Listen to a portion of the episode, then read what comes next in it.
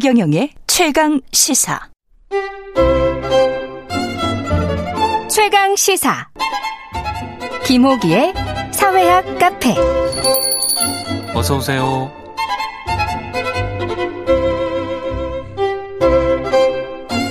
네, 뉴스의 이면에 있는 흐름과 우리 사회 큰 단론에 대해 이야기해보는 시간입니다. 김호기의 사회학 카페, 연세대학교 사회학과 김호기 교수님 나와 계십니다. 안녕하세요. 안녕하세요. 예, 대선이 하루 남았는데 판세가 알 수가 없네요. 예, 예. 뭐 박빙이지 않나 싶습니다. 예. 그러니까 여론조사 공포 금지 바로 직전 조사에는 대체로 윤석열 후보가 다소 앞서는 것으로 나타났잖아요. 예. 근데 이제 그 직후에 윤석열 후보와 안철수 후보 음. 어, 단일화가 이루어졌는데요. 뭐 일정한 영향을 미쳤을 것으로 볼수 있을 것 같습니다. 그래서 음. 예. 일각에서는 에, 뭐 순풍이라고 보기도 하고 또 일각에서는 역풍이라고 보기도 하는데 예. 뭐 여론이 현재 분분한 상태이죠. 예. 그래서 제가 보기엔 이런 것 같습니다. 결국 이제 선거의 향방을 결정짓는 것은 두 가지 요소가 중요한데 음. 하나는 지지층의 최대 동원. 음. 예, 그리고 또 다른 하나는 중도층의 최대 견인이라고 생각합니다. 예. 그런데 지금 핵심 지지층들은 특히 예, 이 이재명 후보를 지지하는 분들은 사전 투표를 많이 했을 거라고 생각이 듭니다. 음. 예, 그래서 어, 요, 이제 내일 본투표가 예. 이루어지잖아요. 예. 그래서 중도층들이 얼마나 관심을 가지고 어. 내일 본투표에 나가서 어, 이 표를 던지느냐. 어, 저는 이게 매우 좀 주목해서 볼 만한 그런 사안이라고 생각합니다. 그 지난 대선과 연계해서 그렇게 생각하시는 분들도 있더라고요. 투표율이 지난번 그다음에 지지난번 대선보다 높다면 그, 투, 그 투표가 누구에게 가는지 그거는 좀 분석을 해봐야 된다. 1, 2% 차이의 그 투표율 네. 그런 이야기를 좀 하시더라고요. 그래서 70% 후반대나 80%가 넘을 경우에 네. 양상이 약간 다를 수도 있다. 뭐 이런 분석도 하고 그러시던데 어떻게 보십니까? 어, 그건 역시 이 이번 대선이 예. 이제까지 우리가 가지고 있었던 모든 어떤 그런 이 그 역대 경험에 기반한 예상들을 벗어났잖아요. 그렇죠. 네, 그래서 누구에게 더 유리하다라고 단언하기는 좀 어려운 것 그, 같습니다. 그 렇죠, 그렇죠. 이게, 이게 예. 예, 분명한 것은 그러니까 지난 대선 최종 투표율은 77.2%였고요. 예. 2012년 그러니까 지 지난번 대선 투, 투표율은 75.8%였잖아요. 그렇죠. 지금 이제 사전 투표율이 36.9%인데 예.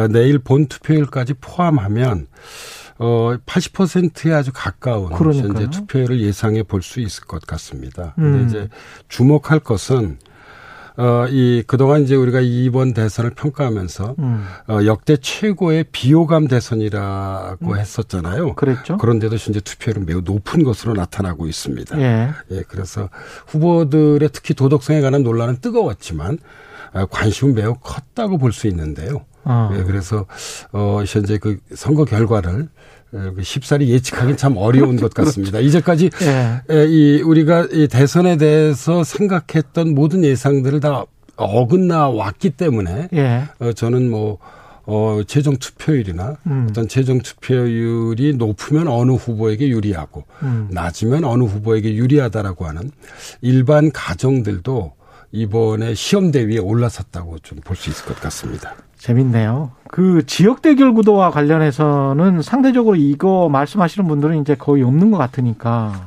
쇠퇴한 경향을 보인다라고 보십니까? 아니면은 서울 수도권만 그렇게 느끼는 걸까요? 어, 저는 민주화 이후에 예. 그 우리 사회에서 지역 대결 구도가 초, 초창기에는 아주 압도적이었잖아요. 그랬죠. 그래서 이제 장기적 추세를 봐야 되는데요. 예. 서서히 약화되는 과정에 놓여 있다고 보는 것이 좀 음. 타당할 것 같습니다. 예. 그러니까 반면에 이제 남은 이 네 개의 변수가 있는데 음. 어, 이념, 계층, 세대, 젠더입니다. 이념, 계층, 세대, 젠더. 예. 근데 예. 이념과 계층은 사실 그대로인 듯 합니다. 예. 왜냐하면 이번 대선 과정을 돌이켜 봐도 그러니까 이념과 계층은 사실 진영 정치에 곧바로 영향을 미치잖아요. 그렇죠. 예. 근데 진영 정치는 아주 강고한 것으로 보입니다. 뭐 음. 진영 정치에 대한 이제 평가하고 좀 또 별개의 문제인데요. 그렇지. 우리가 이제 관찰해 본 바에 따르면 음. 그러한데요. 어, 반면에 세대와 젠더는 중첩되어 있습니다. 음. 그러니까 지난 이 서울시장 보궐선거에서 잘 드러났듯이 그러니까 이대남이라고 얘기하는 2030 세대 남성 유권자들이 이제 보수 성향 후보를 지지하고요. 음. 그다음에 2030 세대 여성 유권자들이 이제 진보 성향 후보를 지지하는 경향이 나타나는데 예. 이거는 이제 현재 세대와 젠더가 결합돼 있다는 것을 의미합니다. 음. 그러니까 과거의 경우는 이게 세대 변수 하나만에 독립해서 봤잖아요. 그렇죠. 어 근데 최근의 흐름은 어. 이것이 이제 젠더와 결합해서 대단히 좀 복합적 양상을 보여주고 있다. 아, 라고 어 현재 그렇죠. 우리가 이야기할 수 있을 것 같고요. 현재 음. 어, 이 선거 정말 내일 어, 본투표이기 때문에 오늘이 막바지 국면이잖아요. 네. 어, 그래서 이미 뭐 여러 언론에서도 보도되고 있지만 음.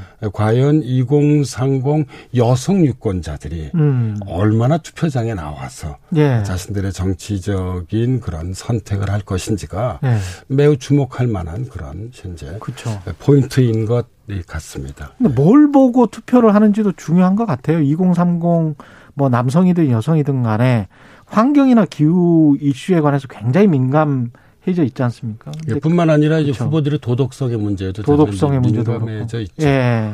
예, 그 사실 흥미로웠던 것은 이제 저와 음. 같은 연구자가 보기에 이번 대선에 처음에 시작한 음. 시대 정신은 공정이었어요. 공정으로 예, 예, 시작했죠. 그런데 이제 예. 후보들의 도덕성 논란이 계속 지속되면서 음. 사실 공정은 뭐 거의 다 사라져 간 것 같고요. 예. 현재 마, 마지막에 남아 있는 건 어, 좀 아이러니컬하게도 통합입니다. 통합. 어, 사실 이제 통합이 저는 물론 시대 정신이 하나였지만 이렇게 네. 강력하게 부각될 줄은 몰랐었습니다. 둘 다 통합을 이야기는 하고 있습니다. 예. 둘 다. 예. 뭐 통합 정부론이 아주 대표적인 것이죠. 예. 근데 이건 역시 이제 지난 이제 2월부터 이제 3월 초순까지 한 달여 흐름을 지켜보면 어, 통합 정부론을 주도한 것은 이재명 후보였습니다. 음. 예, 그런데 에, 이 결국 통합 정부론은 이 윤, 윤석열 후보와 안철수 후보 음. 단일화로 현재 귀결된 듯한 그렇죠. 예, 모습을 보여주고 있는데요. 예. 어, 저는 이제 이 대목에서 2020년 미국 대선을 떠올렸습니다. 아. 아, 그 당시 이제 미국 대선은 어, 이 핵심적 구도가 트럼프냐 아니냐였습니다. 아. 네, 그래서 이제 트럼프에 맞서서 예. 모든 세력들이 이제 연합한 어떤 그런 예. 그런 예, 그리고 그러네. 이제 그 예. 연합의 대표자로 이제 예, 당시 이제 바이든 후보를 내세웠던 거죠. 예. 그래서 어, 현재 이 선거 막바지에 두 개의 그런 이제 통합 정부론이 있었는데요. 예. 하나는 에, 윤석열 후보를 고립시키고자 하는 이제 민주당이 주도하는 음. 통합 정부론이 있었고요. 또 반면에 에, 이재명 후보를 고립시키려는 예, 국민의힘이 주도하는 또 통합 정부론도 하나 있었습니다. 예, 그래서 어, 예, 정말 다 재밌, 예, 재밌네요. 예, 정말 다이나믹했습니다. 예. 예, 그래서 어, 이, 그, 이 통합이 마지막에 시대 정신으로 부각된 것이 예. 연구자인 제 시선에서는 매우 이채로웠는데요. 예. 사실 이것은 한 걸음 물러서 보면 음.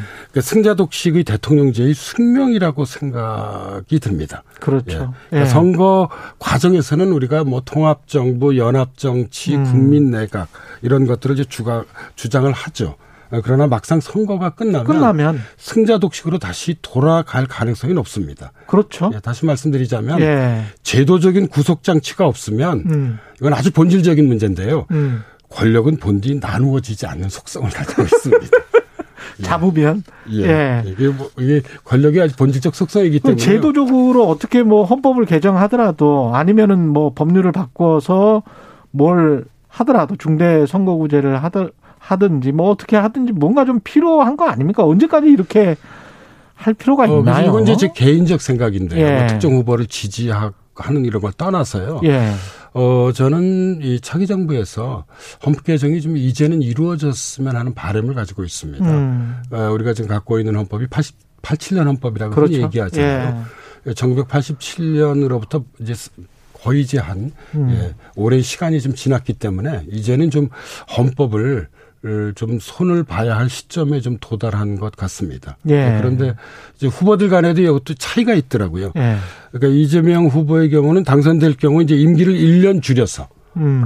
라도 이제 헌법을 이제 그 추진하겠다고 했으니까 중임제로 하겠다. 예, 가능성이 있는 셈이죠. 예. 예, 반면에 이제 윤석열 어, 후보는 헌법 개정에 관심이 없는 것은 아니지만 음. 예, 국민적 합의를 개헌의 전제 조건으로 내세웠습니다. 국민적 합의를 해야 된다. 예, 약간의 예. 이제 온도 차이가 좀 있는데요. 음. 어, 사실 이 문제도 좀 대단히 어려운 것 같습니다. 뭐냐면 어, 이 5년 단임이냐, 그 이 4년 중임이냐. 왜냐하면 5년 단임을 그 주장하는 분들의 또 의견에 따르면 4년 중임을 하게 되면 실제로는 8년을 집권하겠다는 것이다. 예. 그렇죠. 예, 그래서 어. 선거에 당선되자마자 어. 예, 그러니까 이그 이 재선 운동을 시작할 거다. 음. 예, 에 따라서 차라리 5년 단임이 낫다라고 또 주장하시는 분들도 있기 때문에 예. 이 문제가 좀 간단치는 않은 것 같은데요. 예. 어, 저는 제 개인적 의견을 좀 피력해 보자면 음. 어 이제는 우리 사회에서 저는 내각제가 음. 좀 제대로 공론화되고 이 승자 독식의 그런 이 대통령제에서 예. 어떤 그런 이 그 합의 정치 예. 예, 이 내각제로의 개헌도 진지하게 고민해봐야 할 시점이라고 생각이 듭니다. 사실 우리가 통상적으로 예. 선진국이라고 얘기하는 국가들은 미국을 제외하고는 대부분 다 이러한 합의 정치를 추구하는 어, 이 그 내각 그 이제를 채택하고 있죠. 물론 뭐 OECD 국가들도 한 27개 국가 정도가 내각제더라고요. 예. 그래서 예. 이제 이 뭐 대통령제를 거의 택한 미국과 예. 이원 집정부제를 택한 프랑스 정도가 예외 사례이죠. 음. 그 대부분 다 내각제를 채택하고 있고요. 예. 내각제가 그래도 역시 이 대통령제보다는 어떤 그런 합의의 정치를 끌어내고 그렇죠. 그거를 좀 뿌리내리게 하는 데는 나름대로 전 뭐 이 의미 있는 제도라고 생각을 좀 가지고 있습니다. 두 거대 정당들 정책을 보면 뭐 그렇게 크게 다르지도 않아요. 예. 그리고 말로는 그냥 크게 싸우는데. 예. 저는 뭐 이 점에 있어서 예. 어, 이, 그, 이, 이 옛날 노무현 대통령이 이야기했던 대연정. 예. 실제로 지금, 어, 이 독일 정부는 대연정을 하고 있죠. 예. 국민당하고 지금 저기 그 3인당. 삼인당이 하고 예, 있으니까. 그래서, 어, 저는 국가가 어려울 때는 과감하게 좀 이렇게 대연정을 좀 할 수 있는 음. 그런 내각제적 개헌도 좀 진지하게 그렇죠. 우리가 고민하고 검토해 봐야 할 시점이라고 생각합니다. 개인적으로 당부하고 싶은 그 어떤 새 대통령의 과제 같은 것도 좀 말씀을 해 주십시오. 어, 저는 뭐 이제 단기적 과제로서는 예. 예, 코로나 완전 극복. 코로나 예. 완전 그다음에 부동산 안정, 부동산 안정. 일자리 창출 예. 이런 게뭐 단기적으로는 중요한 과제인 그렇죠. 것 같고요.